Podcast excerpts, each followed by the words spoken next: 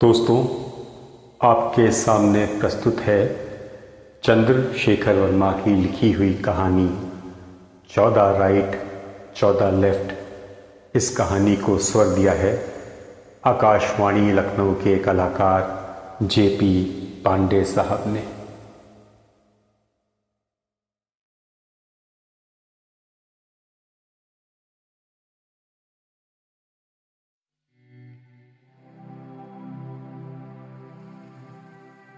इलाहाबाद के पास गंगा सतलज एक्सप्रेस दुर्घटनाग्रस्त हो गई थी। चारों तरफ़ वेदनाओं और कराहों का हाहाकार मचा हुआ था। घायलों को जैसे तैसे अस्पताल लाया जा रहा था। दुर्घटना की भीषणता को देखते हुए अस्पताल में डॉक्टर्स की कमी थी। एक एक डॉक्टर के जिम्मे कम से कम 200 घायल थे। डॉक्टर अपने हिसाब से उनको देख रहे थे। कुछ सेवा भाव से और कुछ बहुत ही अमानवीय तरीके से। इलाहाबाद के सरकारी अस्पताल में बेड्स की भी कमी थी तो डॉक्टरों ने मरीजों को तीन वर्ग में विभाजित कर दिया था। जिनको मामूली चोटें आई थीं, उन्हें किसी तरह से जनरल वार्ड, लॉबी या कहीं पर भी बैठने या लेटने की जगह दे दी गई थी। जिनकी चोटें थोड़ी गंभीर थीं, उन्हें प्राइवेट वार्ड में बेड पर और ज़मीन पर तीन से चार लोगों के साथ लिटा दिया गया था। हाँ जो लोग नाजुक हाल में थे, उन्हें आईसीयू में रखा गया था। एक बेड पर केवल दो मरीज़। इस समय मरीजों की यात्रा श्रेणी का कोई महत्व नहीं रह गया था। अपेतु इलाज का स्तर व्यक्ति की चोट पर निर्भर था। क्योंकि इतने अधिक लोग अस्पताल में लाए जा रहे थे और अधिकतर गंभीर रूप से घायल थे तो किसी का भी नाम पता नोट कर पाना संभव नहीं था। सो डॉक्टर, दवाई और इलाज मरीज़ के बेड के अनुसार लिखकर नर्स और वार्ड बॉय को दे रहे थे। बेड पर यदि दो व्यक्ति थे तो उनको लेफ़्ट और राइट नाम दिया गया था। मसलन एक नंबर बेड पर एक व्यक्ति, वन लेफ़्ट और दूसरा वन राइट। चौदह नंबर बेड पर जो दो व्यक्ति थे, उन दोनों की उम्र लगभग पैंसठ से सत्तर वर्ष की थी। चौदह राइट वाले व्यक्ति की दोनों टांगे टूटी थीं और उसके पैरों पर कच्चा प्लास्टर चढ़ा दिया गया था। चौदह लेफ़्ट के सर और चेहरे पर गंभीर चोटें आई थीं। उसका पूरा चेहरा पट्टियों से ढका हुआ था। चौदह राइट ने पिछले कई घंटों से चौदह लेफ़्ट के मुँह से जरा सी भी आवाज़ नहीं सुनी थी। उसको यह भी नहीं मालूम था, वो ज़िंदा भी है या नहीं। पानी। चौदह लेफ़्ट ने इतने क्षीण स्वर में कहा कि उसको केवल चौदह राइट ही सुन पाया। कोई भी जवाब न मिलने पर चौदह लेफ़्ट ने इस बार अपनी पूरी बची खुची ताकत लगाकर बोला, पानी लेकिन इतने प्रयत्न के बाद भी उसकी आवाज़ किसी भी डॉक्टर, नर्स या वार्ड बॉय ने नहीं सुनी। चौदह राइट को लग रहा था कि उसके साथी की हालत नाजुक है। स्थिति की गंभीरता को समझते हुए चौदह राइट ने थोड़ी कड़क आवाज़ में वार्ड बॉय से कहा, क्यों? तुम्हें सुनाई नहीं पड़ रहा क्या? इन्होंने दो बार पानी मांगा है. वार्ड बॉय ने बहुत ही रूखे स्वर में जवाब दिया, यहाँ लोगों को दवाई देने की फुर्सत नहीं है, पानी कहाँ से लाऊं? चौदह राइट को समझ आ गया था कि अस्पताल के स्टाफ से उम्मीद करना बेकार है। चौदह लेफ़्ट ने एक बार फिर पानी मांगा। इस बार उसकी सांस टूट रही थी उसे पानी की सख्त आवश्यकता थी। चौदह राइट ने अपनी नज़र कमरे के चारों तरफ़ दौड़ाई और देखा कि कुछ दूर पर एक मेज के ऊपर एक पानी की बोतल रखी है। दोनों टूटी हुई टांगे लेकर चौदह राइट का उस बोतल तक पहुँचना मुश्किल था, लेकिन फिर भी वो किसी तरह से हिम्मत करके अपने बेड से उतरा और बोतल की तरफ़ ज़मीन पर ही घिसटने लगा। तब तक एक नर्स की नज़र उस पर पड़ी। टांग तोड़कर भी जी नहीं भरा क्या? जो मरना चाहता है। क्या चाहिए तुझे? मुझे नहीं। मेरे साथी को पानी चाहिए। चौदह राइट ने सहमी हुई आवाज़ में कहा तो वो खुद क्यों नहीं माँगता? नर्स ने छींकते हुए पूछा, उसने दो बार मांगा, पर किसी ने सुना नहीं? उसकी आवाज़ में शायद इतनी ताकत नहीं रह गई। तो मैंने सोचा कि मैं उसकी मदद कर दूँ। चौदह राइट ने कहा बड़े आए मदद करने वाले। अपनी ज़िंदगी और मौत का ठिकाना नहीं है और चले दुनिया भर की मदद करने। नर्स ने मुँह चिढ़ाते हुए कहा, अपने बेड पर वापस पहुंचो, मैं लाती हूँ पानी। ये कह के नर्स एक पानी की बोतल चौदह राइट को पकड़ा गई। चौदह लेफ़्ट एकदम भी उठने की स्थिति में नहीं था। किसी तरह से कोशिश करके चौदह राइट ने उसके मुँह में पानी के दो घूंट डाले। सैकड़ों लोग मर गए होंगे इस दुर्घटना में। चौदह लेफ़्ट ने कमज़ोर आवाज़ में चौदह राइट से पूछा, जी, ऐसा ही लगता है? चौदह राइट ने जवाब में कहा, पता नहीं, भगवान ने मुझे क्यों बचा लिया?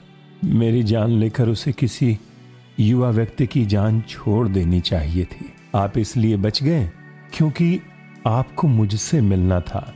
चौदह राइट ने मुस्कुरा कर बोला वो चौदह लेफ़्ट की निराशा को आशा में परिवर्तित करने का हर संभव प्रयास कर रहा था।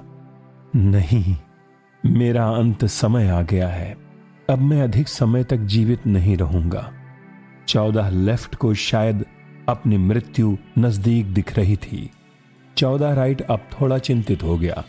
वो चौदह लेफ़्ट को इस दुर्घटना के पहले एकदम नहीं जानता था, पर वे दोनों पिछले कई घंटों से एक ही बेड पर थे और इस कारण दोनों के बीच में एक अपना सा आ गया था। आप ऐसा मत कहिए, मैं डॉक्टर को बुलाता हूँ। अभी आपको कई बरस ज़िंदा रहना है। नहीं, डॉक्टर को किसी और को अटेंड करने दीजिए। यहाँ बहुतों की जान मुझसे ज़्यादा कीमती है। मेरे ज़िंदा रहने का कोई उद्देश्य नहीं है। चौदह लेफ़्ट ने कराहते हुए बोलना शुरू किया। मेरी पत्नी का देहांत बहुत पहले हो गया था।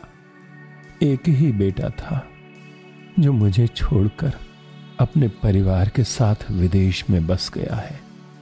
मेरा अब इस दुनिया में कोई नहीं है। ऐसा कैसे कह सकते हैं आप? मैं हूँ ना आपका मित्र। चौदह राइट बोला। आप मेरे अपने हैं। तो मेरा एक काम कर देंगे। चौदह लेफ़्ट ने बड़ी आशा से चौदह राइट की तरफ़ देखा। जी ज़रूर, इन टूटी हुई टांगों की एकदम चिंता न करें, अपना काम बोलिए। मेरी पतलून की जेब में मेरा बटवा होगा। अगर वो किसी ने चोरी न कर लिया हो, उसे निकाल दीजिए प्लीज़। चौदह राइट को यह सुनकर थोड़ा आश्चर्य हुआ कि यह मरणासन्न व्यक्ति बटुए का क्या करेगा। लेकिन फिर भी उसने हर तरह से कोशिश करके वो बटुआ निकाल लिया।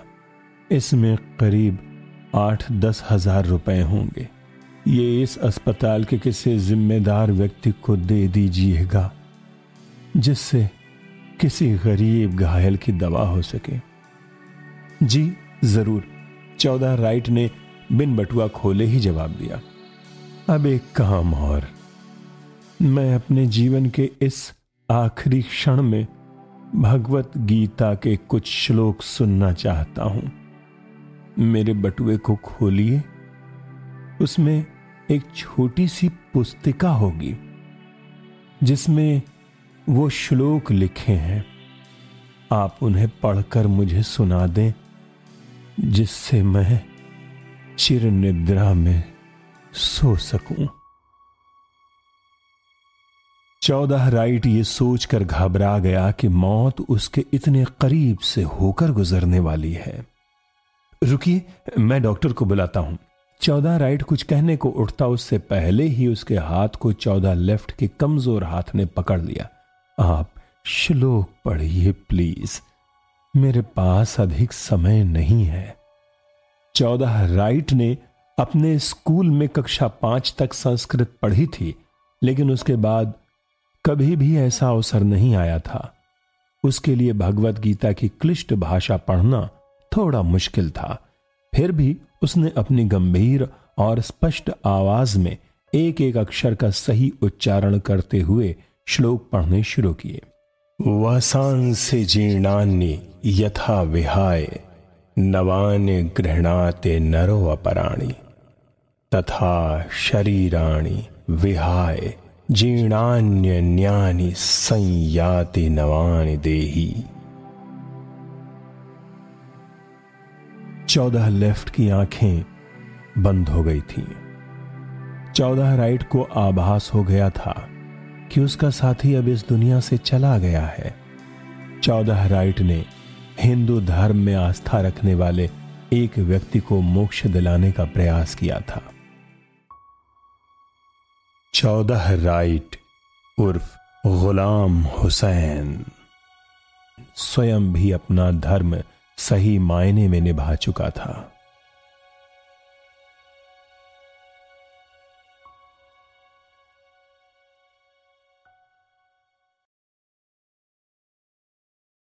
दोस्तों, आपके सामने प्रस्तुत है चंद्रशेखर वर्मा की लिखी हुई कहानी चौदह राइट, चौदह लेफ़्ट। इस कहानी को स्वर दिया है आकाशवाणी लखनऊ के कलाकार जेपी पांडे साहब ने।